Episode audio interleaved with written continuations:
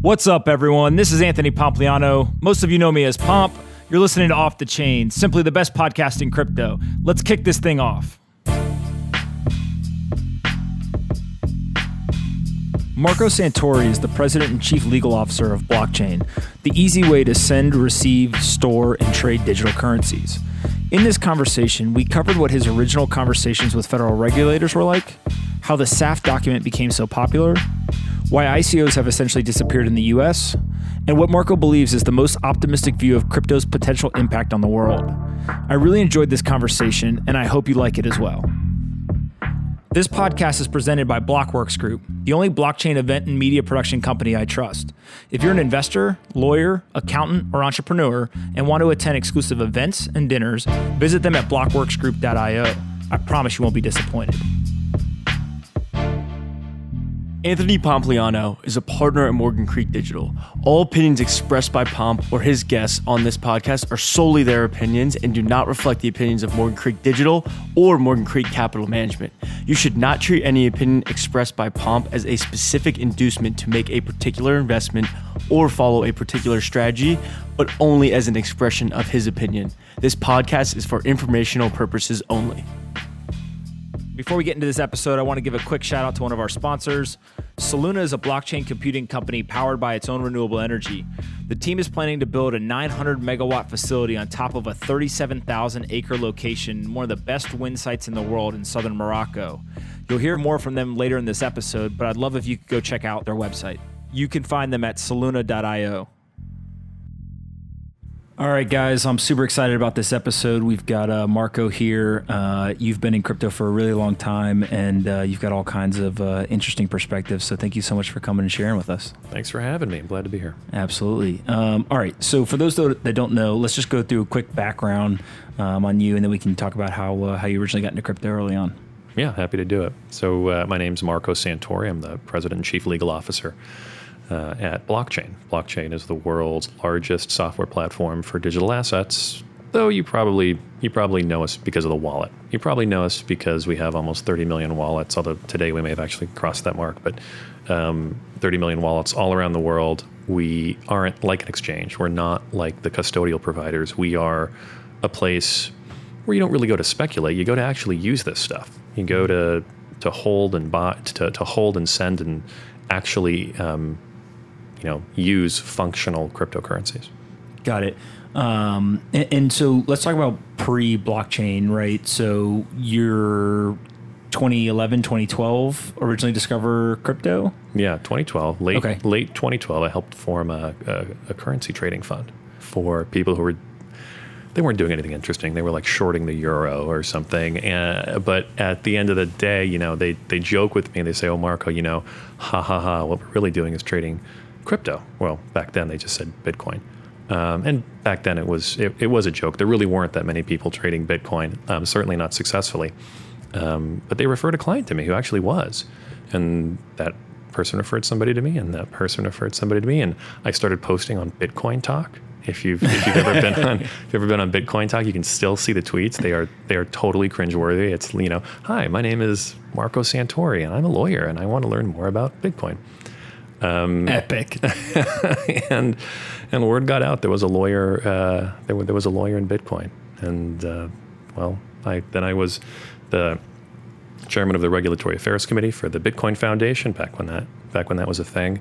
Um, I was the among the first team of I think five or six of us who went down to DC and explained to the federal government, this is Bitcoin. This is how it works. This is um, you know, this is the blockchain. And we, and we actually projected a copy of blockchain back then, blockchain.info, mm-hmm. uh, up on the screen and took them through a transaction and said, this is a Bitcoin address. It has an associated private key, you know, and, and took them through the whole thing. Um, and the look of wonder and confusion and disgust in some of uh, these regulators and policymakers' faces back in 2013. It's something that, that has stuck with me for a long time. But Um, after that, I was a partner at Pillsbury and a partner at Cooley, two global law firms. Where um, at Cooley, I worked on the on the SAFT project framework, which we published with Protocol Labs. Um, and then recently, I I left private practice. I I I, I caught the virus, as as you like to say, and uh, I went all in crypto. And I'm a, now I'm the chief legal officer at Blockchain. So th- what's fascinating to me is in 2013, the federal government, right, is actually listening to um, private citizens describe a digital currency, what it is, how it works, what the advantages, disadvantages are, etc.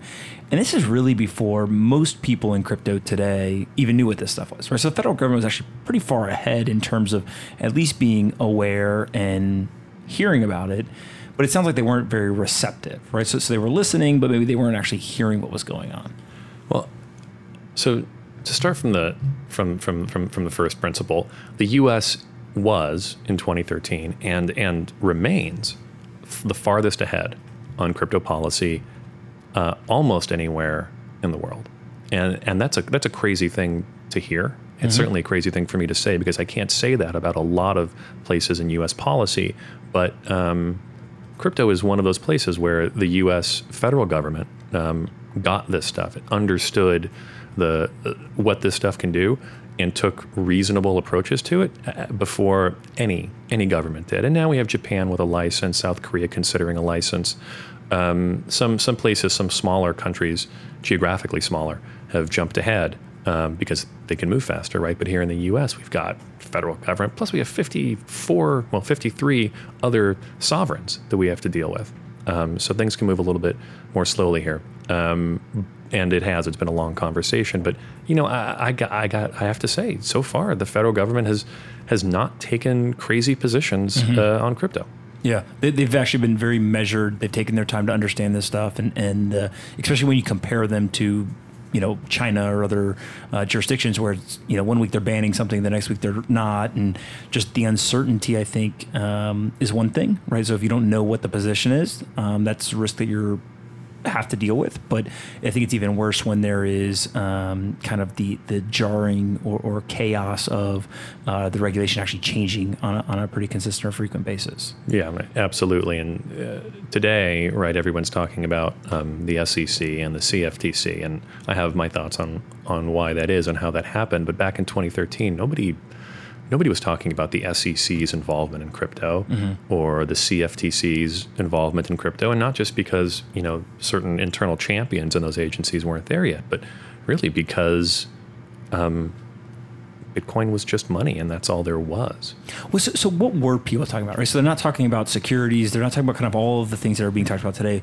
What was that conversation? Was it just I want to understand, right? I'm a regulator and I want to understand this stuff, or was it some deeper conversation? There, there were two things that regulators were worried about. One, money laundering. Yep. Wanted to make sure that illicit activity wasn't happening on these financial networks, and there weren't any black holes uh, where the government didn't have didn't have visibility.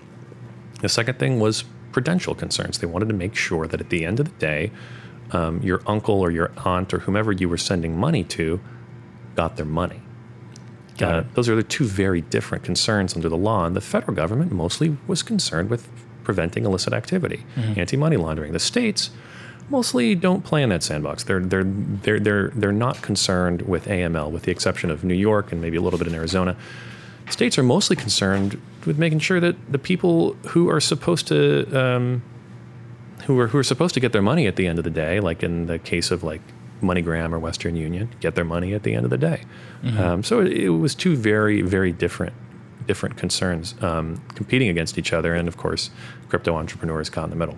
Absolutely. And you know, last question about this, but when you guys go down and you have these conversations, there's probably some follow up conversation or whatever, and you guys leave, what's the feeling among the pro crypto private citizens, right? Is it, man, this is really depressing. These people don't care. Is it frustration? Do you leave actually encouraged? Kind of what, what was that reaction to, to those meetings and conversations?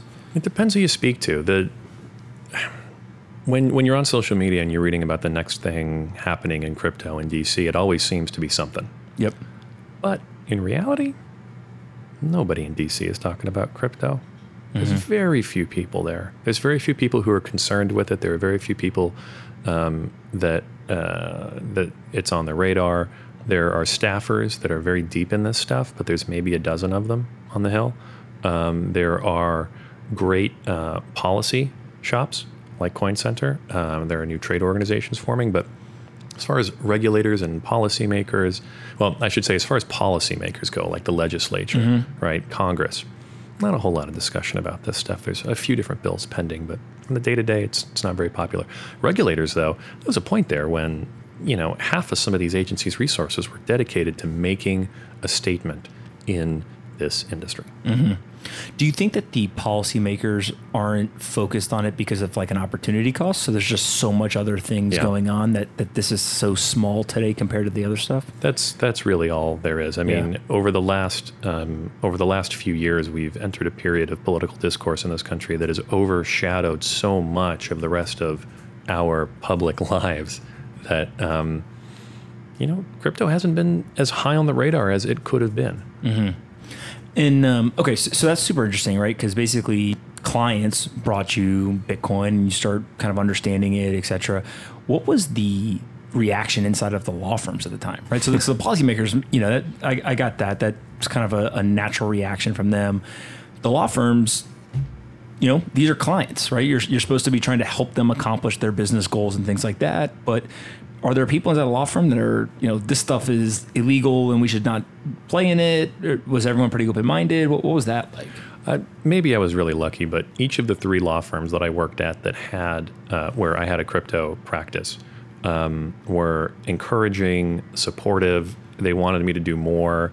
They were happy that I was out when I was, you know, when I was first starting out um, in crypto. They were kind of surprised that we now had like a fintech practice, right? We we went from litigating these laws to actually advising on them, which is a jump that you know not all lawyers make. Um, and then by the time I got to Cooley, I mean, we, we had built one of the biggest practices in the industry. Um, and it was sort of a thought leadership practice in a lot of ways. And, and there were there were risks around that, um, and that you know people there there are always people who don't want who don't want to upset things, who they don't want to upset the apple cart. But I got to tell you, there are very few of those in the law firms I worked at, and and by the time I got to Cooley, we were we were all just thrilled to be able to do this kind of work, um, the kind of work that most lawyers never get to do. Absolutely.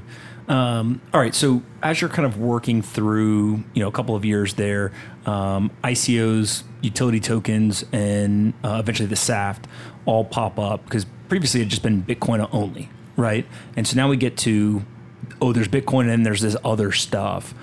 What's kind of your early experience with ICOs and, and the idea of a utility token or non-Bitcoin type, um, you know, assets? You know, back in 2013, we just called this stuff Bitcoin 2.0. and there, nobody was talking about crypto generally. The cryptographers were not yet up in arms for losing their uh, their their precious crypto namesake um, to the to the cryptocurrency people.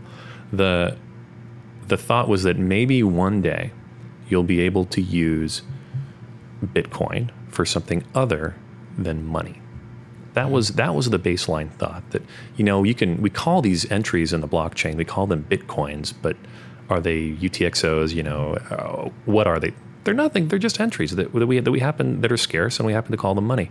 Um, and there was a thought that one day it could be more than that. There was a thought that you could use these entries you could call them something else. And so um, the first one of the first implementations of that was something called colored coins which is a, a an unfortunate name I think. But the idea being that you could color if, if you could imagine a coin a physical coin you could color it in purple right after you've taken it out of the bag of coins and throw it back into the bag you'd always be able to trace it no matter where it went. And those were no longer fungible, sort of non fungible coins. Now we call those NFTs, non fungible tokens, um, when we implement them on Ethereum. But um, back then, that was still like sci fi, that, that was science fiction. And there were some impl- implementations of that, like um, Matt, it was colored coins, Mastercoin. Um, And what were people using the colored coins, right? So somebody comes up with, hey, we should color the coins and, and kind of create these non fungible um, assets. But what was the thought process behind creating them? I think it was mostly experimentation. Um, these people didn't really know where the metes and bounds were. They didn't know what this was, was going to be what applications, what use cases this was going to be good for. So um, the, the the the simple ability to do it was kind of mind blowing.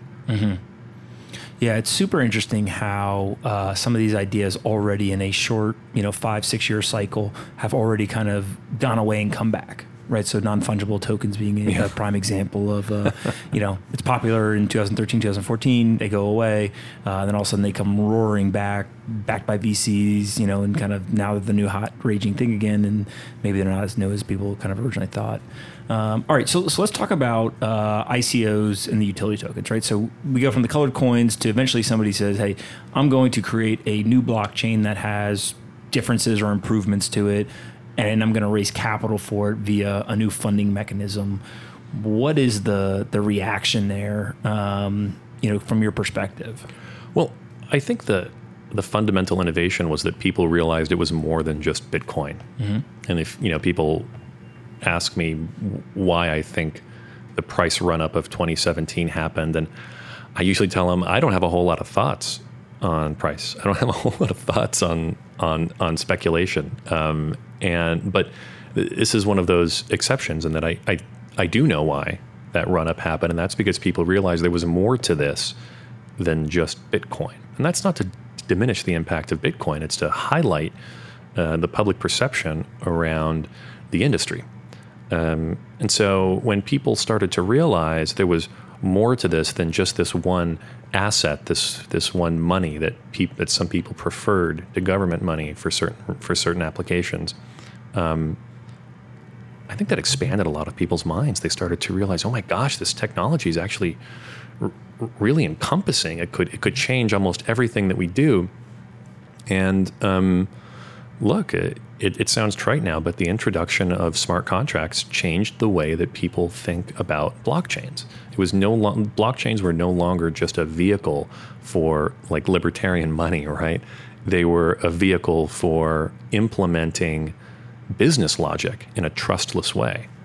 Um, and that meant a lot of different things. It, for example, um, you know, for example, creating tokenized assets, but also being to programmatic, but also being able to programmatically do things with those assets in a way that you never had to really trust some central intermediary. That that brought the power of Bitcoin outside of just the world of money and into the world of well anything that has a value. Absolutely.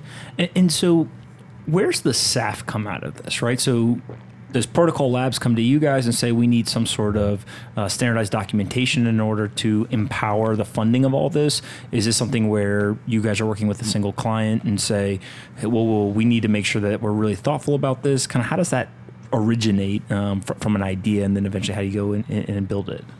Well, um, Protocol Labs came to me as a client, and um, I advised them on on a number of different on a number of different matters, and one of them was um, the uh, the sale of this instrument that people were using.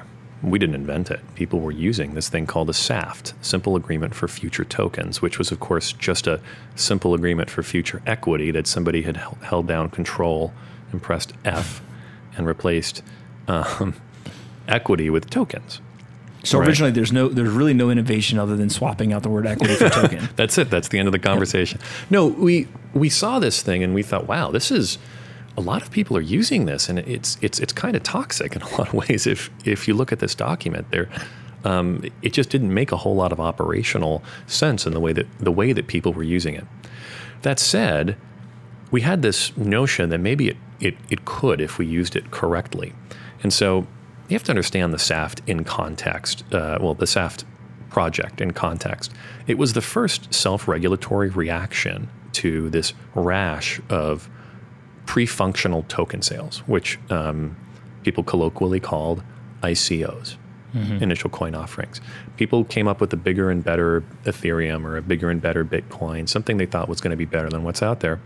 And in order to raise money, what they were doing was just selling this very basic token, which was, you've, if you're familiar with the expression, a can of trading sardines. It didn't actually do anything. The sardines weren't actually good for eating, they were just good for mm-hmm. trading. And so it gave rise to this speculative frenzy that when we looked at this, we thought, wow, there's actually investor protection risks involved in these pre functional token sales. We think that these aren't just you know consumer goods. They're people that are buying these things for speculation. And there's nothing wrong with that, but you know there are laws about things that are buying uh, people who are buying speculative goods that are reliant on the efforts of the issuer of that good. They're the securities laws, and so the SAFT project, uh, well, I should say the, the SAFT framework generally says, look, you can use this very simple document. You should negotiate it. It should include the additional investor protections that you want and it. You should apportion risk but at the end of the day, you should use it and sell it as a security because that's that's what the thing is. When someone buys this document, this SAFT, um, well, they're buying it with the expectation of profit Yep. from the efforts of others, from the efforts of the issuer. And if you know, in the United States, that is of course the Howey test for for what what uh, is an investment contract and therefore a security. But then once those tokens once those tokens work, once they actually are put to their intended purpose, once um, once anyone who buys them is no longer reliant on the efforts of the person who issued it, well, I mean there are risks there, but they're not investor risks, are they? They're they're like the risks of someone who buys a used car. It's like, yeah, maybe the engine doesn't work, but that's not because someone failed to expend their efforts, and so you need disclosures around like their finances. Like, who cares if Ford goes bankrupt next year? The question is, does my engine work? Um, and so there, there are consumer protection laws that you should apply at that point. So that, that, that was the that was the breakdown of the of the SAFT framework, and we released the SAFT project white paper um, around this time last year, and uh, about a month later, we stopped seeing ICOs in the United States. The SAFT framework, um, for better or for worse, became uh, a market standard in mm-hmm. the U.S.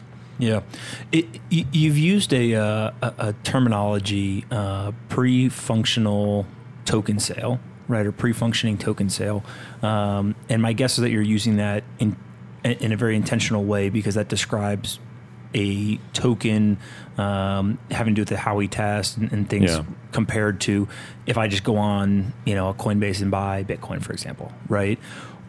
Where do regulators in the United States right now, from your perspective, shake out on the difference between that pre-functioning token and then the circulating or functioning token, mm-hmm. you know, mm-hmm. on a network, uh, say like an Ethereum today, um, where we are? Yeah. So um, after we released, after we published the white paper, a month later, the ICO started to kind of trickle off and disappear. Um, and then a few months, well, several months after that, actually, just just this summer, um, the uh, the director of the division of corporation finance at the SEC um, gave a speech, which was not officially the SEC's the SEC's position. It isn't law, and it's it's it's not even binding on the SEC. But he said, look, there's been a lot of talk around what is and isn't a security in the world of crypto. Here's what I think personally. And what he said is important, but it's also important how he said it, right? And then he, he says, look, this this isn't law, but look, realistically, the head of the, the director of the Division of Corporation Finance is a pretty important guy, and it's up to him in his official capacity to determine what is and is not a security from the SEC's perspective. Um, and this is what he said. He said, yeah, your pre-functional, post-functional distinction um, is right, but it's actually not the whole story. There's there's more to it. There's a question. There's there's there's a whole litany of things. There's a whole litany of questions you can ask to try to figure out where your risk of being uh, a security is. Um, and some of those things included how many people actually own the token. Is it just concentrated in the hands of a few people, a, a few whales, right, that are going to dump on a bunch of retail investors later? Um, did you sell it using speculative language? You try to whip up a frenzy with a countdown timer, and you know all these things we see in ICOs, and um, and there's there's a few more you can you can you can check it out. Um, you can check out the text of the speech online. Um, but you know, I think people today are still are still they still want more. I personally think we've we've gotten as much as as as we could really ask for in, in such a difficult determination. But um, SEC has said uh, recently, I think just just yesterday or two days ago, I should say, Bill Hinman again the director of, of, the division of corporation finance just said, exactly. actually, you know what? We gave you a lot. We, we gave you this heuristic, this sort of, uh, you know, this, this fuzzy, this fuzzy list of questions to help you think about this. But we're going to give you some plain English guidance. Mm-hmm. And I don't, I don't know when that will come. I, uh, I don't think anybody. I maybe the SEC itself doesn't even know uh, precisely when it'll come. But it's an important question, and it's not wrong that they've taken their time to answer it. Yeah, and, and he made it sound when he said this that it's near term. That could be weeks, months. You know, I don't think to your point anyone really actually knows, but um, it sounded like the way I read it is they hear that people are saying we want more clarity. Yeah. Right. And some of that's coming from institutional investors. Some of that's coming from projects that want to actually, um, you know, kind of push the envelope in a compliant way. Um, but, but but I do think it's interesting. He has kind of led the charge in some of the public comments, right? Given where you know he sits in the organization. Um, how does the SEC and other uh, Western, you know, North American regulators compare to the rest of the world, right? So we talked about their approach in terms of they're definitely more tempered and, and kind of patient and, and maybe focused on learning first before they actually act. But from an actual regulatory guidance standpoint, mm-hmm. do they look at it differently, or is it just their approach is different, but everyone's coming to the same conclusion around this stuff? Yeah, this is this is more a question about the law than it is about the regulators who interpret and apply the law. Okay. Uh, because in the in the United States, the SEC, you know, isn't isn't a judge. They're not they're not the courts. They are plaintiffs. Mm-hmm. Now they're much more powerful than other plaintiffs, right?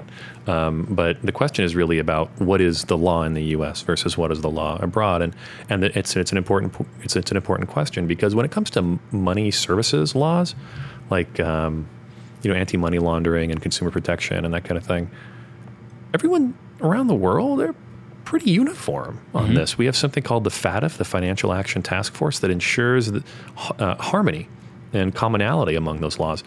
That doesn't.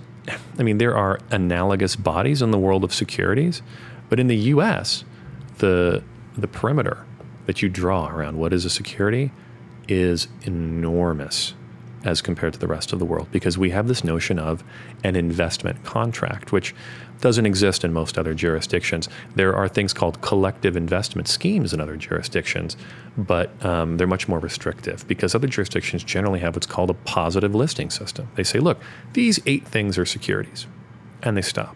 In the US, we say, these 30 things are securities. Also, there's this catch-all called the investment contract. Then most of these, most of these uh, tokens, we argued in in the white paper that were sold pursuant to ICOs. Um, well, I should say, in most of these ICOs, there was an investment contract created. Got it. And, and so we'll come back to this idea of an investment contract in a second. But before we do that, let's talk about uh, blockchain and kind of your role there, right? So you're in private practice. You've got all these clients. You're, you know, one of the foremost um, thought leaders when it comes to applying the existing laws to this new technology, new industry. Why leave? Why, why kind of um, get out of uh, of the direct legal private practice and, and uh, go more onto the operator side? You know, as as as as you like to say, I caught the virus, and but the thing is, I I, I caught the virus in 2012. So okay, you got to tell the story though, right? So before the show, we were talking, and I, I actually didn't know this. Uh, so as everybody knows, I, I've been using this tagline: "The virus is spreading" for a while now, and, and the thought process was um, the idea of crypto was going viral, right? And people were, as they learned about it, they would tell their friends, and, and just kind of continued to uh, permeate through society. But you said that uh, the word virus is not new to crypto, and so maybe I- tell that story. I I'm shocked when I when I first saw you tweeting about you know the the virus is spreading. I assumed you were referring to what we always used to say back in 2013, which or 2012 for that matter, that Bitcoin is the mind virus. Once you once you catch it, it's actually tough to stop thinking about it. Not just because um, you know it's an amazing invention and, and and has and is filled with so much possibility and power, but also because it starts to make you question things that you always sort of held as as obvious as axiomatic. Um, and that's one of the one of the great things about being a lawyer in this space is um, you get to revisit first principles. Most lawyers don't get to do that. They sit behind a desk and like securitize the same asset over and over again, or they litigate the same kind of case over and over again. Um, and we got to make people think about money in a way that they never did before. I mean, I, I'd consider it a victory to get people to think about something in a way that they never really did before. Um, and Bitcoin did that for all of us. yeah, it's fun. It is. It's a blast, right? especially again for lawyers who aren't really known for having fun jobs. it's not like suits. Yeah, it's not like suits.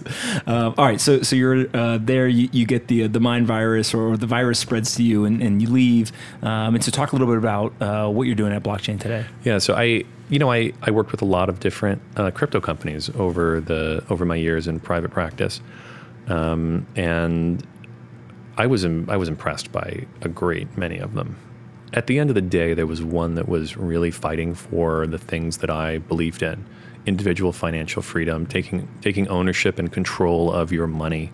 Um, and the exchanges weren't doing that. Mm-hmm. Especially in 2017, what we saw was the headlines start to shift toward, uh, you know, Lambos and Wenmoon and, and, and stuff like that. And that's, that it's it's it's exciting and it's and it's part of what um, has gotten a lot of people into crypto, but it wasn't for me, right? Some some some some people said uh, have said that um, Bitcoin is a is a, a, tool for overthrowing oligarchs and despots wrapped up in a get in, wrapped up in a get rich quick scheme, mm-hmm. um, and that that may be the case. I don't know about overthrowing oligarchs and despots and all that, but um, I, I do know that the get rich quick part of this of that story started to um, pull so much of the narrative um, away from why I was involved in this in the first place, which was to give people control over their finances in a way that they couldn't achieve in the traditional banking system. I mean, you know, there, there, there are people not just in this world, not just in this state, but in this zip code who can't get a bank account without being charged $15 a month for inactivity fees. It is it is expensive, right, to be poor in this country and in much of the world.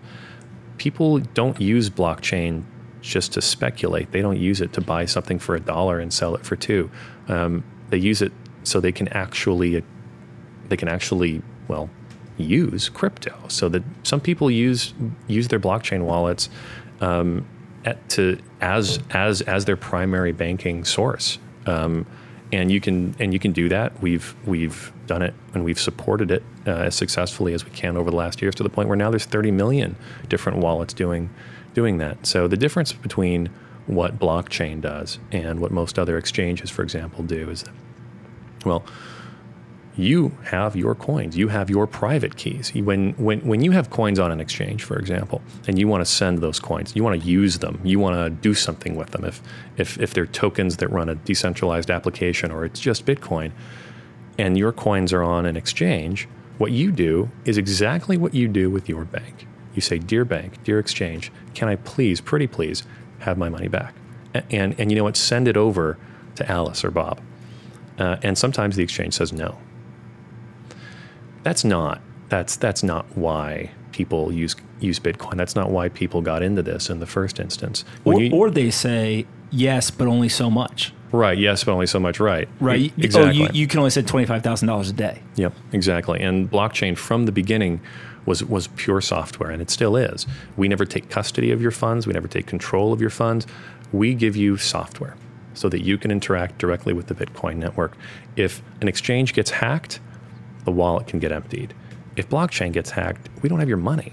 Mm-hmm. That's that's the difference. You can store the very same coins in a blockchain wallet at the very same time they are being stored in any number of any of other industry standard software wallets and spend them out from underneath it. Mm-hmm. That is that is that is self custody. That's what it means to have control and power over your own money. Mm-hmm. Um, and that's kind of the point, right? So when I when I had uh, the choice of which which company to go to to to to really drive this forward. I chose the one that really instantiates the values that I hold dear.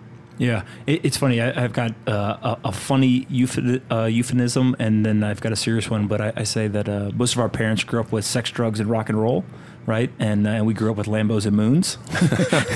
so when you kind of think of that, like I don't know who's uh, who's winning on that uh, trade. Yeah, um, no, but, a, but, but I do one. think the other thing, um, you know, look, we, we've uh, we, we've gone around the country and, and, we've been talking to everyone from institutional investors down to family offices, high net worth individuals, um, and just kind of general what I would consider the retail investors of crypto. And we hold these events and um, in, in, these different cities. And, and the thing that's always struck me, like when people ask me, what's the most surprising thing throughout all of those conversations with different people. It's how many people actually believe and question the very kind of core elements of crypto, right? So they don't trust the traditional banking system. They have questions about the fiat currency system or the Federal Reserve, right? All of these elements that I think um, they're a little scary to think about at first, right? And and they're probably not uh, the first thing that you're going to go and publicly talk about until you're really comfortable with your own thoughts, with your own opinions. Um, you've had enough conversations. Um, but, but it's always shocked me at how many people have the exact same feelings that you just described, where you had your pick to go to all these companies and you end up being attracted to the one where it really is about financial freedom. It really is about you know a, a different system or an alternative system, giving people choice. Yeah, and so I talk to investors actually about this all the time. Not not people who invest in crypto, uh, but I talk to like venture capitalists, yep. for example, all the time, and they say, "What's the difference between you and the big exchanges out there? Like, why why should we invest in you and not the big exchanges?" And you know, in my opinion, that sometimes those big exchanges are good investments, um, but there's a there's a marked difference in our customer base versus theirs. Mm-hmm. Their customers go there to take their dollars and turn them into more dollars. Put dollars in. There's a ticker that goes up and down. You take your dollars out. Mm-hmm people don't come to blockchain to do that. People come to blockchain to use their money. We provide liquidity services. We just launched Lockbox and Swap, which is a little bit, it's actually nothing like Netflix and chill, but it, it sounds like it. It's a lot less fun than Netflix and chill. But it does mean that you can actually hold your own crypto in a hardware wallet. Um, and when you want to move between cryptos, you can swap between cryptos. Uh, we do offer liquidity services, but at the end of the day, people don't come to blockchain so that they can speculate. They come mm-hmm. to blockchain so that they can use crypto, and that's and that's that's part of what our airdrops program is all about. Yeah, absolutely. Well, the, the other piece too is I think uh, at least when we talk with folks who are a little bit older, um, you know, from an age perspective, they're shocked when I start to describe, you know, there's a demographic of people, um, you know, younger people who they've got double digit, maybe mid double digit or higher percentages of their net worth in digital assets, right? Yeah. And to them, it's not risky, right? it, it is of course there's going to be digital money digital stores of value um, of course i'm going to have a digital wallet and, and you know kind of have this uh, hybrid between a bank account or a brokerage account and you know all this kind of stuff that I think is new and, and different and possibly scary to people who one don't understand it or two grew up just having it beaten to their head that the fiat system and the traditional legacy banking system is just the way it is.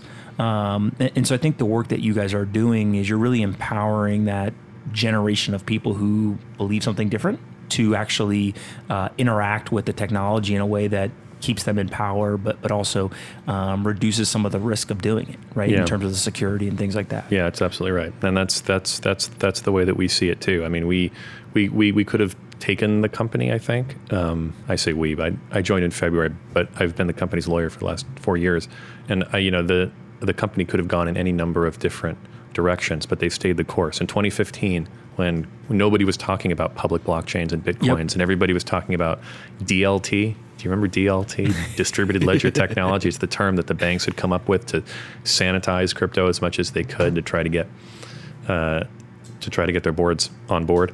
Um, but even back when people were thinking about um, we're talking about DLT, blockchain never started doing proofs of concept with banks. We never, that wasn't us. That's just not the vision that we had, and it's not the vision that we have today. Mm-hmm. Well, look, it, it is, uh, the user base speaks for itself, right? Yeah. Um, let me ask you this question.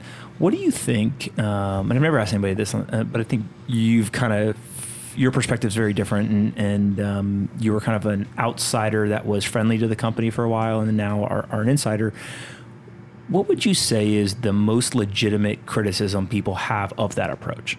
Right. So while everyone else is out working with the banks and the legacy system, and, and they're all trying to jockey for um, different kind of advantages or, or, or, ways to get ahead, you guys stayed the course. And so there's obviously people who are going to disagree with that approach. What's the most legitimate criticism of that?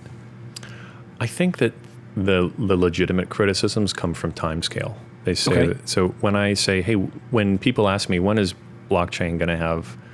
Um, when when is the man on the street going to have a blockchain wallet just as um, j- just as surely as they have a cell phone? right? I give them a long time scale. Um, and that's because it's actually difficult in this country to explain to people that, you know, the, the benefits of having control, having self, having user controlled wallets. Some people think it's risky. Some people think that um, it's just not a job that they want to do. You know what? At the end of the day, I have a bank account. You know, I have a credit card. I respect that. I don't. I don't. I don't want to do that work myself. Um, but you know, that's just here. That's just the U.S. Blockchain isn't even a U.S. company, right? That's what most people don't realize. Blockchain was founded in not New York, but York, right? We this this this this is a very very old and very international company. We we were not U.S. first, and you'll be surprised to learn how much, even after the events of 2008, you still trust your bank. You still walk up there. You still give them your money every day um, and you ask them pretty please can i take it out and i ask the same thing you know I, I do the same thing but in many parts of the world that is that is not the case. And it shows in our numbers. We, we, we have plenty of users in the united states but a couple of months ago i was i was i was um, the management team shared metrics with me and it, and we had signed on more users from kenya uh, that month than we had um, from texas. And you see that happen occasionally because people in the rest of the world, well, their banks have not been good stewards of their money. Um, And you could argue that's happened here in the United States too, where our money is worth less and less every day. But by and large, uh, we've done our, our government has actually done a very good job compared to most of the world. Um, so it's why the company decided that it was not going to be, uh, why the company decided it had to have an international first approach. Yeah, what you're describing is this, uh, you know, good gets in the way of great, right? And, and the U.S. banking system is good enough for a majority of people to do a majority of the things that they want to do, Yeah. right? And so, you know, how many people have their uh, their wealth devalued away in the United States financial system? Very little, right? How many people have their capital seized or their wealth seized? Very little, right? How many people want to move money and can't do it or the bank, you know, restricts them from doing it? Not very many, right? And so because the financial system is good enough and there's just enough infrastructure that people can get by with it, I think they become complacent, right? Well, and they people- don't want to aspire for the great thing that could be possible um, that, that maybe some of the other technology brings. Yeah, and it's it's it's not a uniquely American thing, but um, it is uh, it is amplified here in, in the United States and Western Europe, uh, places where people have sound money uh, relative to the rest of the world. Right? You Yeah. use that phrase "sound money," and the Mac and the Bitcoin uh, maximalists start to say, "Well, the U.S. doesn't have sound money." And well, I mean, on a relative scale, maybe gold is the only thing that's truly pure, right? But um, I I certainly don't feel that way. I'm I, d- I don't count myself among them. Um, but then you look at places like um, Japan, which, um, yeah, the money has not been spectacular there, but they have so many different kinds of payment systems. And adoption has been so much quicker there uh, for things like contactless, cardless uh, payments. Um, the rest of the world is a big place. Absolutely, yeah, and you know, look, we saw this in African countries, right? I, I talk a lot about this idea that um, citizens of African countries had no banking infrastructure maybe 20 years ago, and they uh, leapfrogged the U.S. when it came to mobile banking, right? It was just because they had nothing, and so all of a sudden I can text you money, Yeah. right? It, it just became um, very popular. Yeah, and so like, like landlines, landline phones, right? It was just a, st- a stage they skipped. Yep. And so I think that we're seeing some of that with this decentralized kind of open finance or, or, or you know user first type financial products um, in other parts of the world, right? And some you know the classic examples are the Venezuelas, Argentinas of the world, et cetera. But I think this is happening in Africa. I think it's happening across Asia. Um, it's just places where they don't have good enough infrastructure, and so they go from you know very bad to great infrastructure. Um, it's still going to take some time, um, but but in some ways they're they're lucky that they're not distracted by the good enough infrastructure. Yep. Right. Um, all right. So, so let's get back to blockchain real quick. Uh, let's talk about um, airdrops. Right. So uh, obviously blockchain and um, the securities world, finance, etc. The traditional markets are pretty well understood. There's been plenty of time, plenty of smart people who have looked at all this stuff. But the blockchain ecosystem and crypto specifically bring quite a number of nuances. Right. So these airdrops, hard forks, what is the company blockchain, right? How do you guys look at that, and then talk about this airdrop program that you guys created? Because I think it's a pretty new um, and, and nuanced thing that, that's pretty powerful. Well, blockchain serves as the on ramp for millions and millions of people all around the world.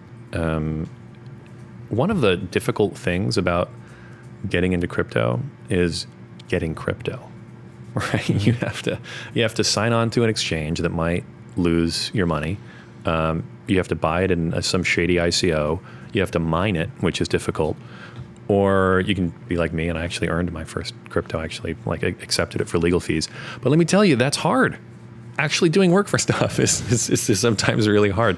So we thought, look, there, there, there can be a better way. Um, and as you can tell from the theme of this, I've actually dedicated a lot of my time to try to figure out um, better ways to crypto adoption. We did that with the SAFT project white paper. We tried to set ICOs aside and say there could be a better way. And and this is another this is this is another way to do it. If you want to invent uh, the next Bitcoin or the next Ethereum or the next the bigger and better thing, uh, the bigger and better crypto network, you're a creator. Well, at first you've got a bunch of crypto, and you want people to use it. One necessary but not sufficient uh, qualification uh, requirement for getting people to use it is them actually having it. Um, so what an airdrop can do, and is is put crypto in the hands of many people. Uh, it can take crypto out of the hands of just a few, usually a few creators, and put it in the hands of many people. The way that happens is that, well, remember I said with blockchain, you have our, our users, anybody with a blockchain wallet actually has the private keys to their crypto. They are the ones who are in control of it not some bank or intermediary financial institution. So in an airdrop, that creator takes the crypto and gives it away for free. Mm-hmm. And if they do it through blockchain, they certainly don't pay us any of it. We don't keep any of it. We don't charge listing fees or anything. Um, every uh, every every piece of crypto we get, we give to our users. We work for our users. Um, and we did our we published a, a, set of guiding principles on airdrops. You can read that on our website at blockchain.com. It's easy to remember. You can read uh, the guiding principles there. Uh, and today uh, we actually announced our first. Our very first airdrop, our very first uh, implementation of those guiding principles. And we're airdropping um, something called Stellar, Stellar XLM. Um, we're, we're giving it away for free to our users. Um, and it's all it's all starting now. All right, so let's back up for a second. So the airdrops are merely the creators, you know, in an overgeneralized world, the, creators are giving away um, these crypto assets, right, to everyone else. Sometimes it's to incentivize them to participate in a network. Sometimes it's money. It could be a whole bunch of different use cases, but it's a giveaway to some degree for free. Why would they do that? Right? What, what is the what, what is the creator's benefit in giving something away for what appears to be free? This is a uniquely a uniquely crypto element. Virtual currencies benefit from network effects. Mm-hmm. The more people that actually have and use a particular coin, the more valuable each particular coin is. Not in terms of sticker price, but in ter- or sticker, uh, sorry, stock ticker value, but in terms of actual functionality. If you have a dollar, and I don't accept dollars, all I accept is yen, and no one around you, no one around you accepts dollars. That dollar is well, it's not very functional, is it? It has no utility. If I accept dollars and you accept dollars, that dollar becomes marginally more useful because you might be able to pay me with it. But I mean, why do I even accept dollars if some third person over here across the room isn't going to accept it from me, right? So the more people that the more the, the more people that actually use these things, the more people that want to use them in commerce and know how to use them in commerce and have experience using them in commerce, um, the more valuable they are. So if you're a crypto creator, you can benefit from these network effects that drive the adoption, that drive the actual functional use of your token. I have no idea what happens to the price in an airdrop. No, nobody at blockchain really, I, th- I, would assume nobody blockchain really does. And it's not really the point anyway. This isn't for speculators. This is for people who want to get their first bit of crypto so they can settle up a tab at the bar, or pay for lunch, or settle a bet, or put in for a poker game, or do all the things that you do with money. Um, and one of the one of the nice things is that you know decentralization has become a very powerful thing. And when just a few people have a particular crypto, it's not very decentralized. Um, airdrops, blockchain airdrops, can be a tool to drive decentralization because each of our users has a private key. Yeah, it, it's interesting. I wrote about this today. It's this debate between decentralization and centralization, right? And I think that uh, the crypto um, community, especially on Twitter and stuff, uh, whenever something happens, everyone's like, you know, decentralize it, decentralize it, and they, and they start screaming about it.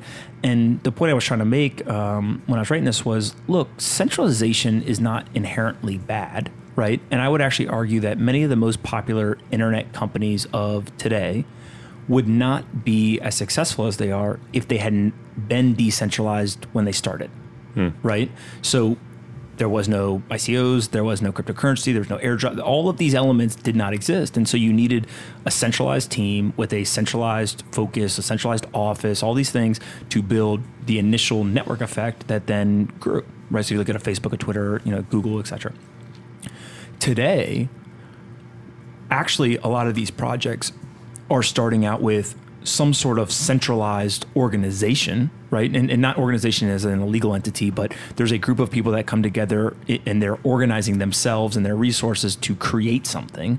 And then what decentralization is really kind of uh, proliferating as is their ability to go from highly centralized to quickly dissipate out or, or, or distribute out their resources and, and, and their workload to as many people as possible right? And so it's almost like there's a spectrum, and, and they start out in somewhat of a centralized manner because you've got to organize those resources, you got to organize ideas, you got to build something, and then as quickly as you can, if you can decentralize yourself and your organization, that's where value is accruing, right? Yeah.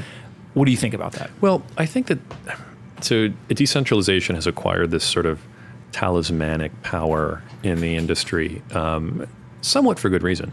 Somewhat for good reason. Um, it's a term of art in the law now. In fact, uh, decentralized convertible virtual currencies, as uh, the Department of the Treasury categorizes Bitcoin, um, have different regulatory uh, overhead. In fact, much lower regulatory overhead than centralized convertible virtual currency systems like PayPal.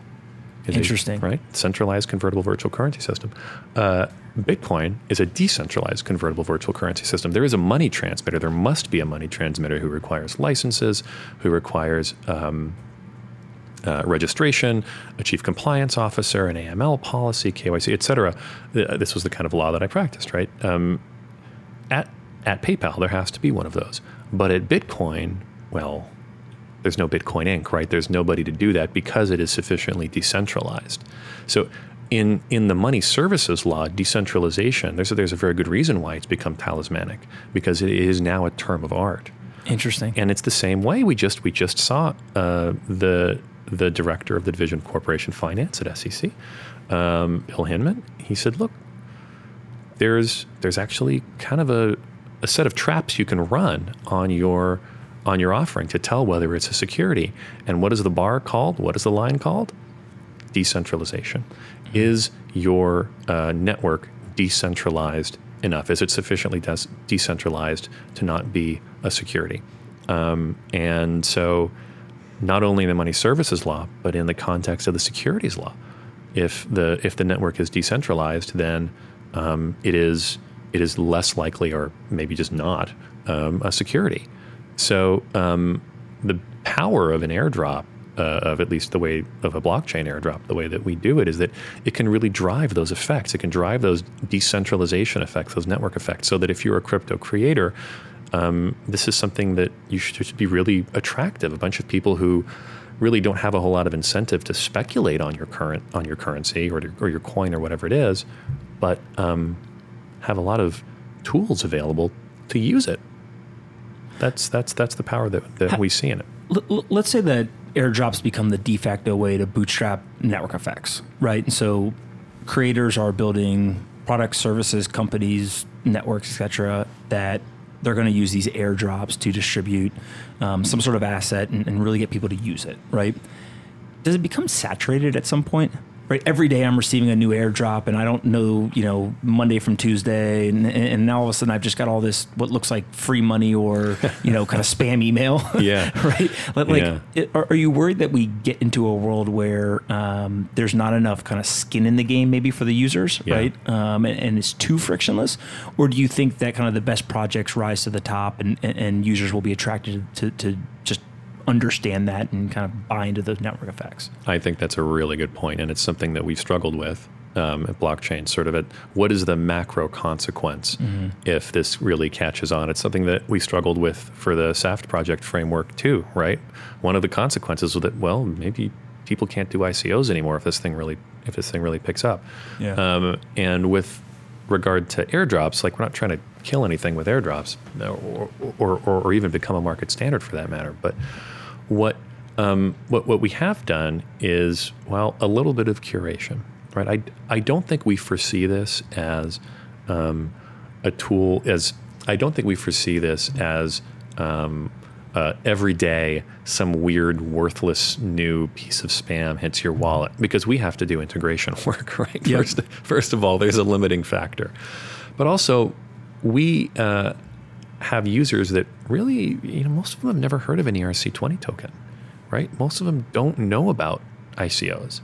They just think this is this might be a better way to use their money, uh, and so it's it's it's should come as no surprise that we started off with something that we believe to be a high quality asset, something that we think um, can be good money, uh, something that um, is built to scale, that works even when there's millions of people using the network at the same time. Um, something that you can actually create cool things with. You can build assets on top of Stellar. Um, I I don't see us doing this for every project that comes along the way. Right. This is this is not like a, a tool for like revenue generation for us. We like I said, we don't we don't take any listing fees, so we're not just trying to like jam a bunch of crypto down our you know down our users' throats.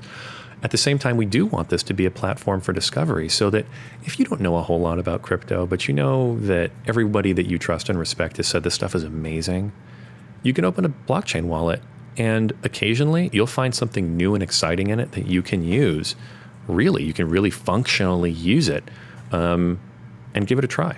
Yeah. I mean, to some degree, right, people will associate the quality of blockchain, the company, with the quality of the things that get through, right, and get airdropped to them, et cetera. And so um, there's a little bit of um, you guys need to pay attention to that. Yeah. Right. Um, okay. So w- let's switch gears a little bit and talk. I, I will make one final point on that. Go ahead. And that's that if every single coin we airdrop ends up being like a high quality asset that everybody uses every day, we'll know we've failed. Okay, we- why? It means we haven't pushed the envelope.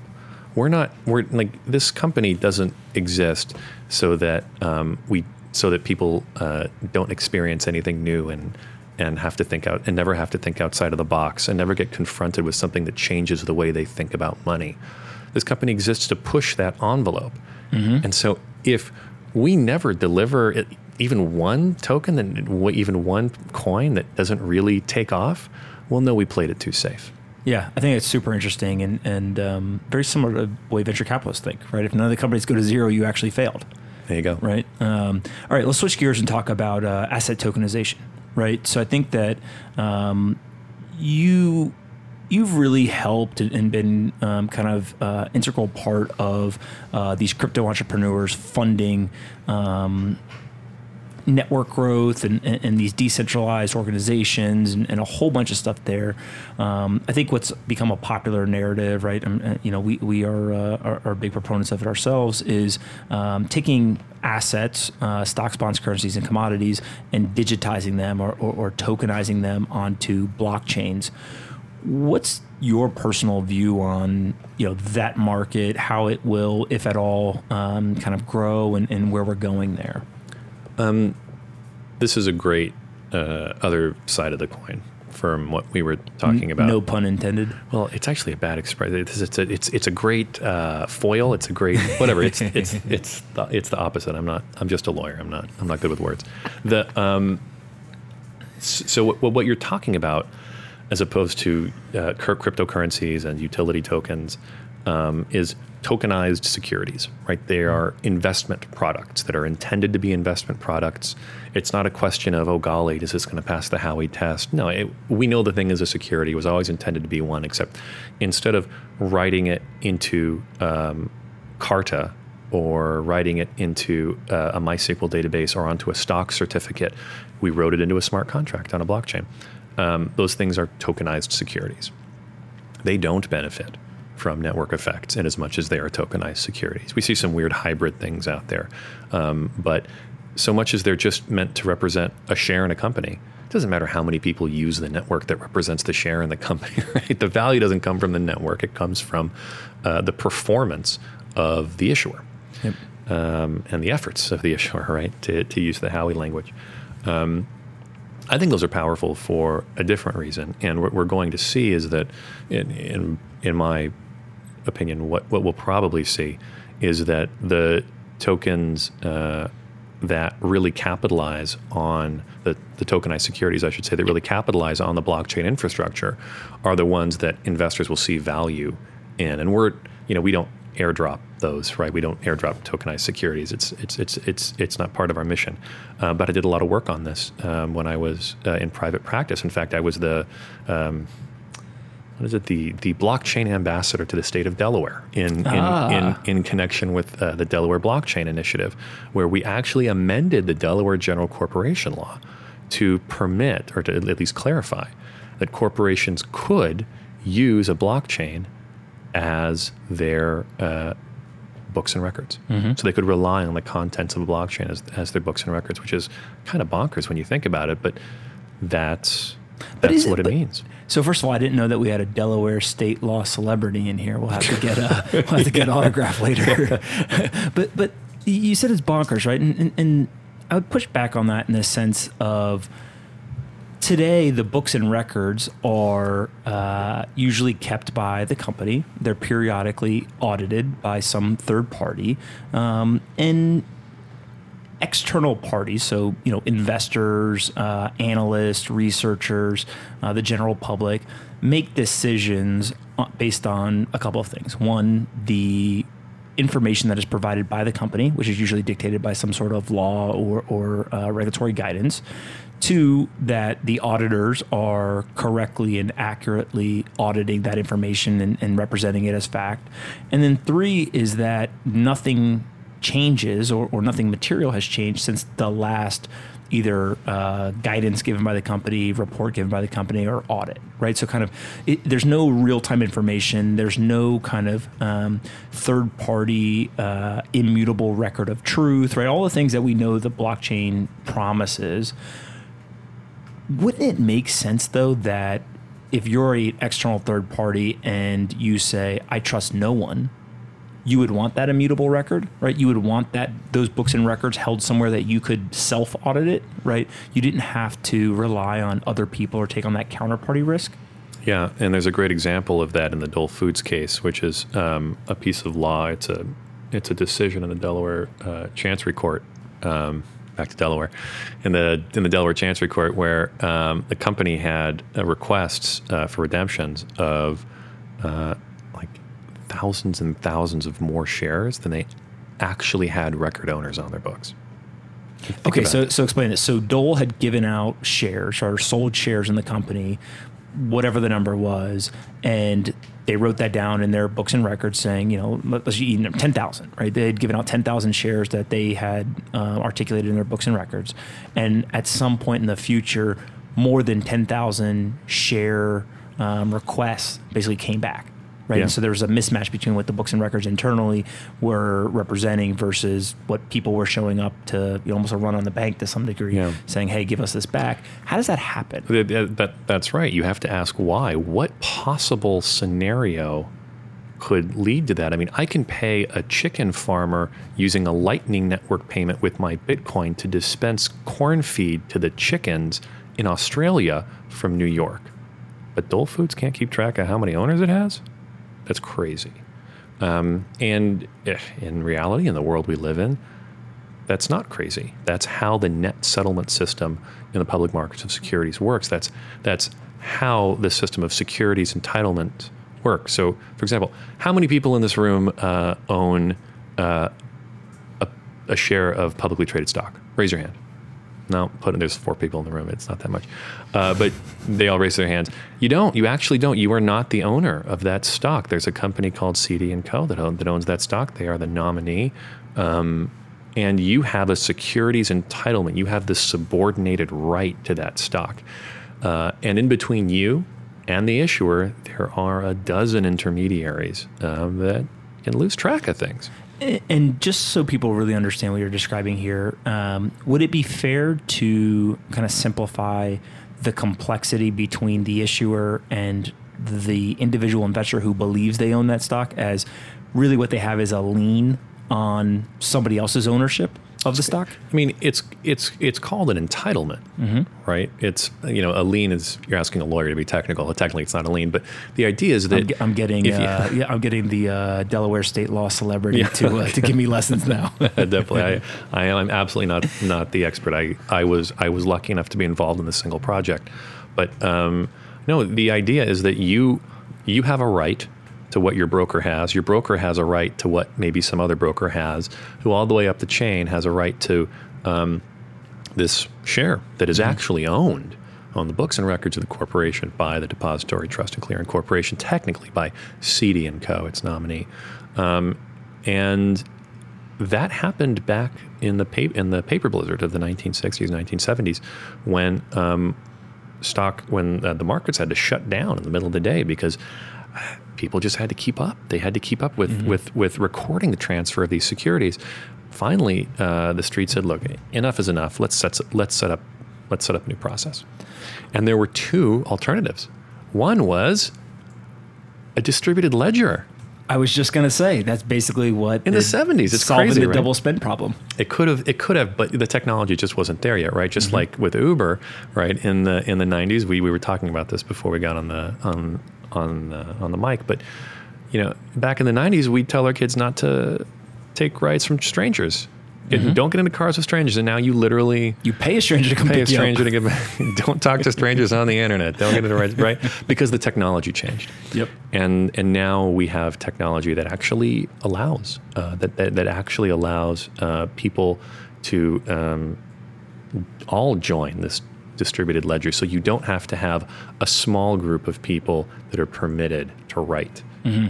to a ledger that are that are permitted to trade entitlements back and forth or net settle between their clients. Yeah, the the uh, hyperbole statement that we usually use is, uh, you know, everyone talks about crypto and blockchain as it, it's risky, right? It's new, it, it's unproven, and uh, we make the argument a lot of times to, uh, especially older CIOs, look, this is actually less risky right? And let us and, and they kind of shrink back a little bit. What do you mean? How could you say that? And you start walking them through it, and and uh, because they're so deep in uh, the nuances of uh, underwriting risk and, and, things like that, they actually very quickly come up to speed and they say, "Oh, you know what? This is very interesting. Right? A piece of technology can uh, reduce my counterparty risk. It can um, really give me true ownership of the asset, right? And kind of what are the ramifications of that? Um, I think becomes attractive, and so it's this whole idea that they just got to get educated yeah, right. It is, and, and once they get educational process. Once they get educated, then they, they start to believe, right? And you get back to the whole the virus is spreading and, and all that stuff. Um, cool. So let me ask this. Uh, one of the things we've talked about on, on previous episodes with folks is, um, you know, as we get deeper and deeper down the rabbit hole and, and talk to people across the industry, one theme that continues to emerge is what if we're actually underestimating the potential of blockchain, Bitcoin, cryptocurrency, right? And I think most of us who are excited about this have um, you know dedicated parts of our careers to working on it. We have high ambitions or, or um, believe in the in the prospects of the technology. What's like the farthest out or most extreme view of this industry that you could see or, or believe in? Well, you know this is this has sort of become this has sort of become hackneyed at this point, but. Um, when we think uh, when when when the first um, internet pioneers were were doing their work, they were they thought, oh my gosh, we are going to be able to send a single packet of data, and it's going to make its way all the way around the world one day. And I don't I don't I don't know who among them really envisioned you know billions of those packets of data being sent around the world uh, in I don't know the numbers in a second. I mean, we we we don't we we didn't think of that. We never understand the the holistic impact of new technologies like this. I think that we like saying how impactful they're going to be. What when asked for an application, this is where uh, the venture capitalists in particular are, are, you know are are successful because they can predict the future. Um, but most of us can't. And when I look at crypto uh, today, I see people amazed when they when they use their first bit of crypto. This is why we're giving away twenty five bucks to somebody, so they can just try it, so they can so they can move crypto uh, around the world uh, in the blink of an eye. Um, when I when I see the, the the magic in people's eyes when they do that, and they're shocked that it worked, I think, how shocked are they going to be when that little bit of value is no more special or unique than a packet of data that runs across the internet, and people are sending not just individuals but machines are sending um, are sending money, sending value around the world uh, in as frictionless and liquid a way uh, as people send uh, generic data today. I I don't fully understand the consequences of that. Mm-hmm. You know, you can think of the sort of the the examples uh, that are now somewhat overused of um, the the car pulling up to the gas station and the car independently of you settling up with the gas station owner uh, in some form of cryptocurrency. Maybe it's Stellar XLM, maybe it's Bitcoin, um, and you know that that seems like a very basic example of one day maybe we'll be able to send a packet of data all the way around the world.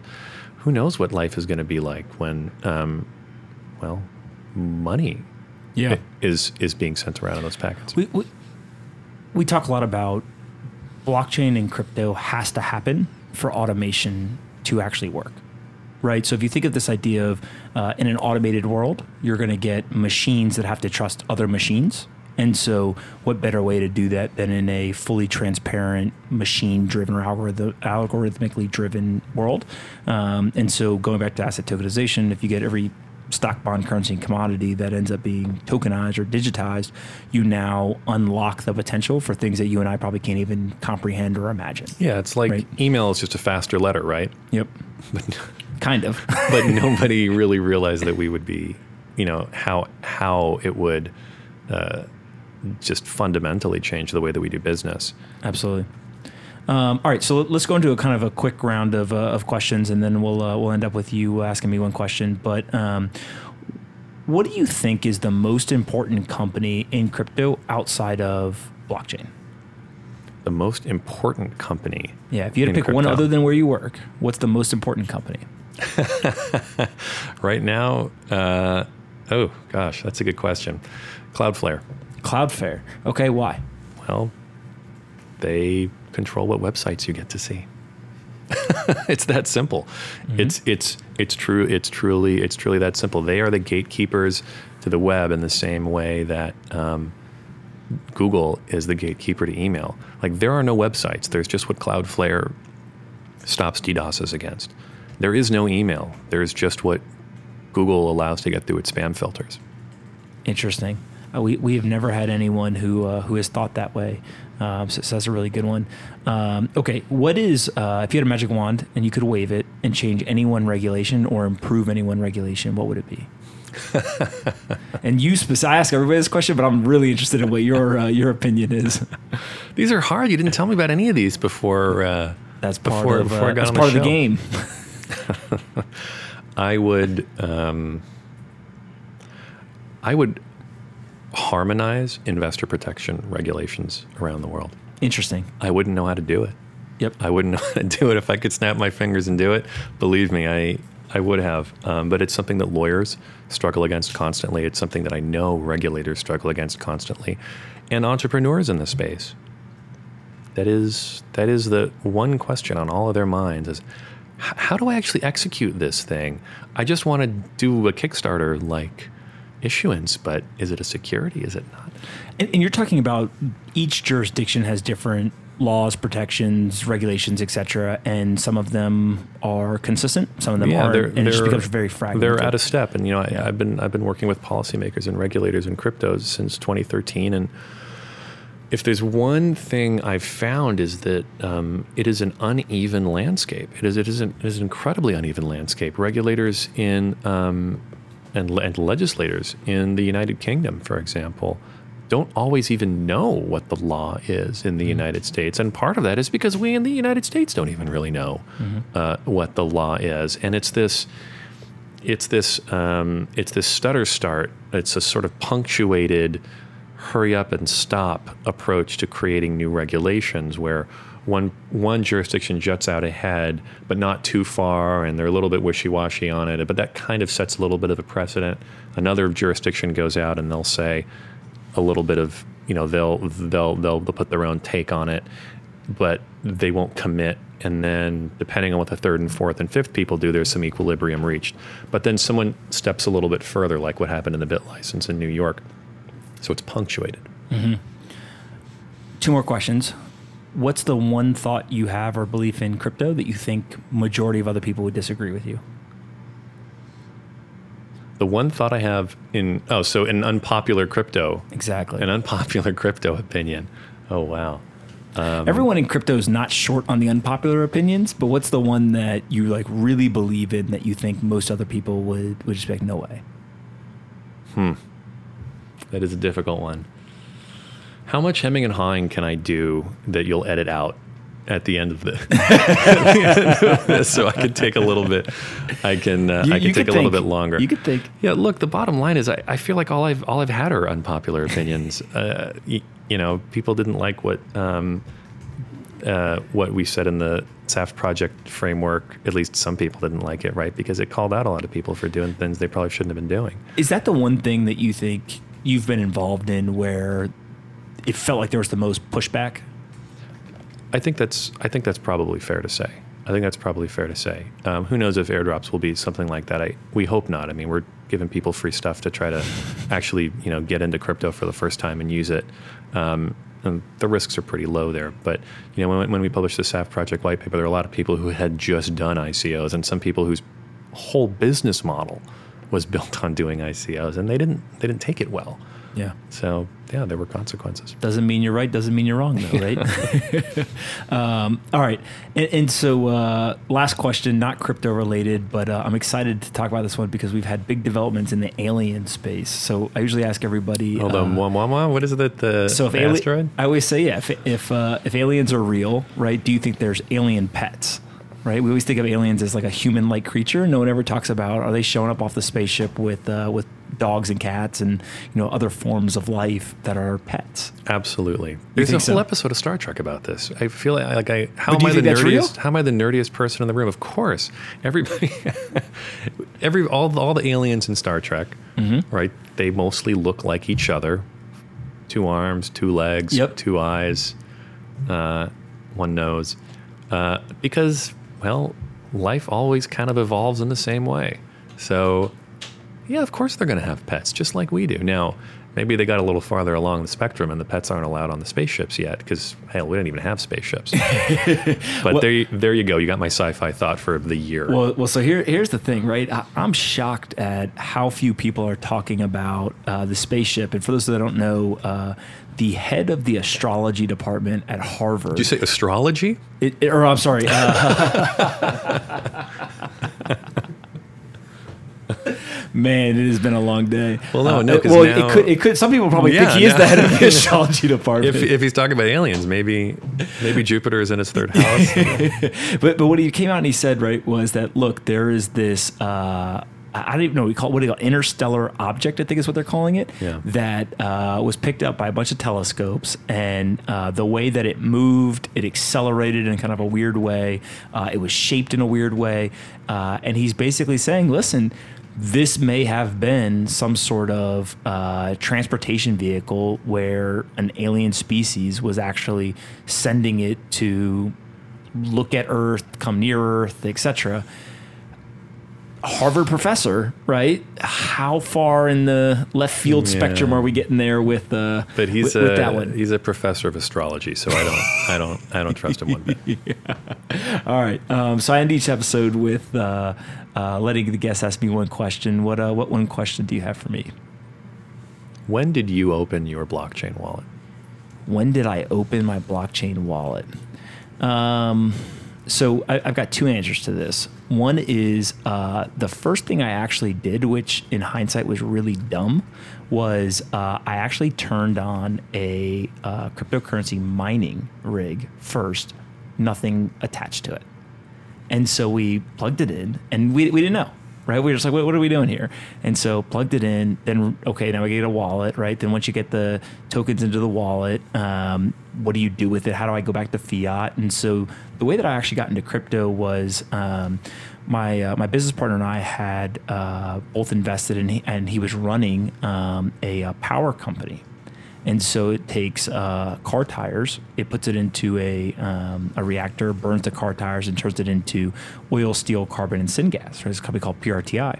And so it sells the oil and the steel as a commodity, and it takes the carbon and syngas, turns it into power, and uh, was supposed to sell the power into the grid. We started to learn about cryptocurrency mining. We said, hey, we've got really advantageous economics on the power. We should actually just build crypto mines. And so I bought a rig, plugged it in, had no clue what I was doing, right, and and, uh, and kind of worked our way through the whole ecosystem. And it wasn't until like the machine. oh, we actually probably should capture what we're mining, right? Do that. Then once you get into the wallet, how do I get it onto an exchange? On the exchange, how do I get into fiat, right? You know, I mean, literally every mistake along the way, which in hindsight makes you feel good that if you could figure it out and you were that dumb to start, like anyone can do this.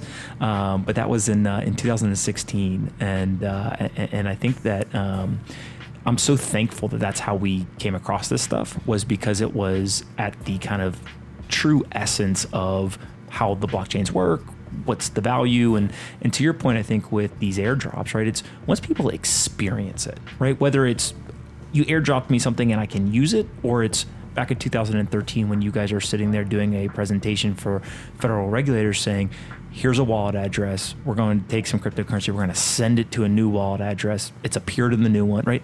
Just the, the visual unlocking or, or the experience of actually doing it, um, I, th- I think just gets people hooked, right? It yeah. definitely did it for me, um, and uh, and so him and I always get a good laugh at it. We, we still got a picture that's pretty you know outrageous in terms of the first mines we built and nice. things like that. Um, but yes, 2016. Right on. Awesome, man. Thank you so much for coming. This is uh, this is super super helpful, and I think you got a unique perspective. So uh, we're uh, we're cheering for you guys, and uh, hopefully we'll do this again. Thanks for having me. Hey guys, thanks for listening. We're back with the CEO of Soluna, John Belizaire. John, what are you most excited about right now? What excites me the most is that we're really in the midst of a revolution. Satoshi Nakamoto's paper that came out eight years ago really launched a revolution globally. And the blockchain is definitely here to stay. Today's blockchains are predominantly seen as the core technology for cryptocurrencies, among other things. But in the future, blockchains will do more. They'll be the foundation for entire new ecosystems. They will revolutionize a host of different industries around the world. And taken as a whole, these new distributed applications will form a new kind of internet. Uh, one where protocols replace companies and algorithms choose the best uh, computing backend and solutions that they can find. This new ecosystem, this new internet, if you will, will need dedicated infrastructure to power it. And what excites me is that Soluna aims to be the key part of this infrastructure. We have the opportunity to build the next great infrastructure company to power this revolution.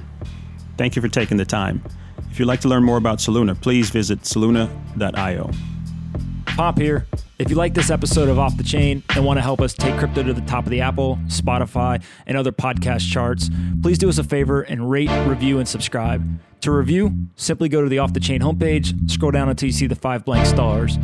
Taking 15 seconds to fill those stars in and leave a quick review goes a long way in helping us take the entire crypto ecosystem to the top of the charts.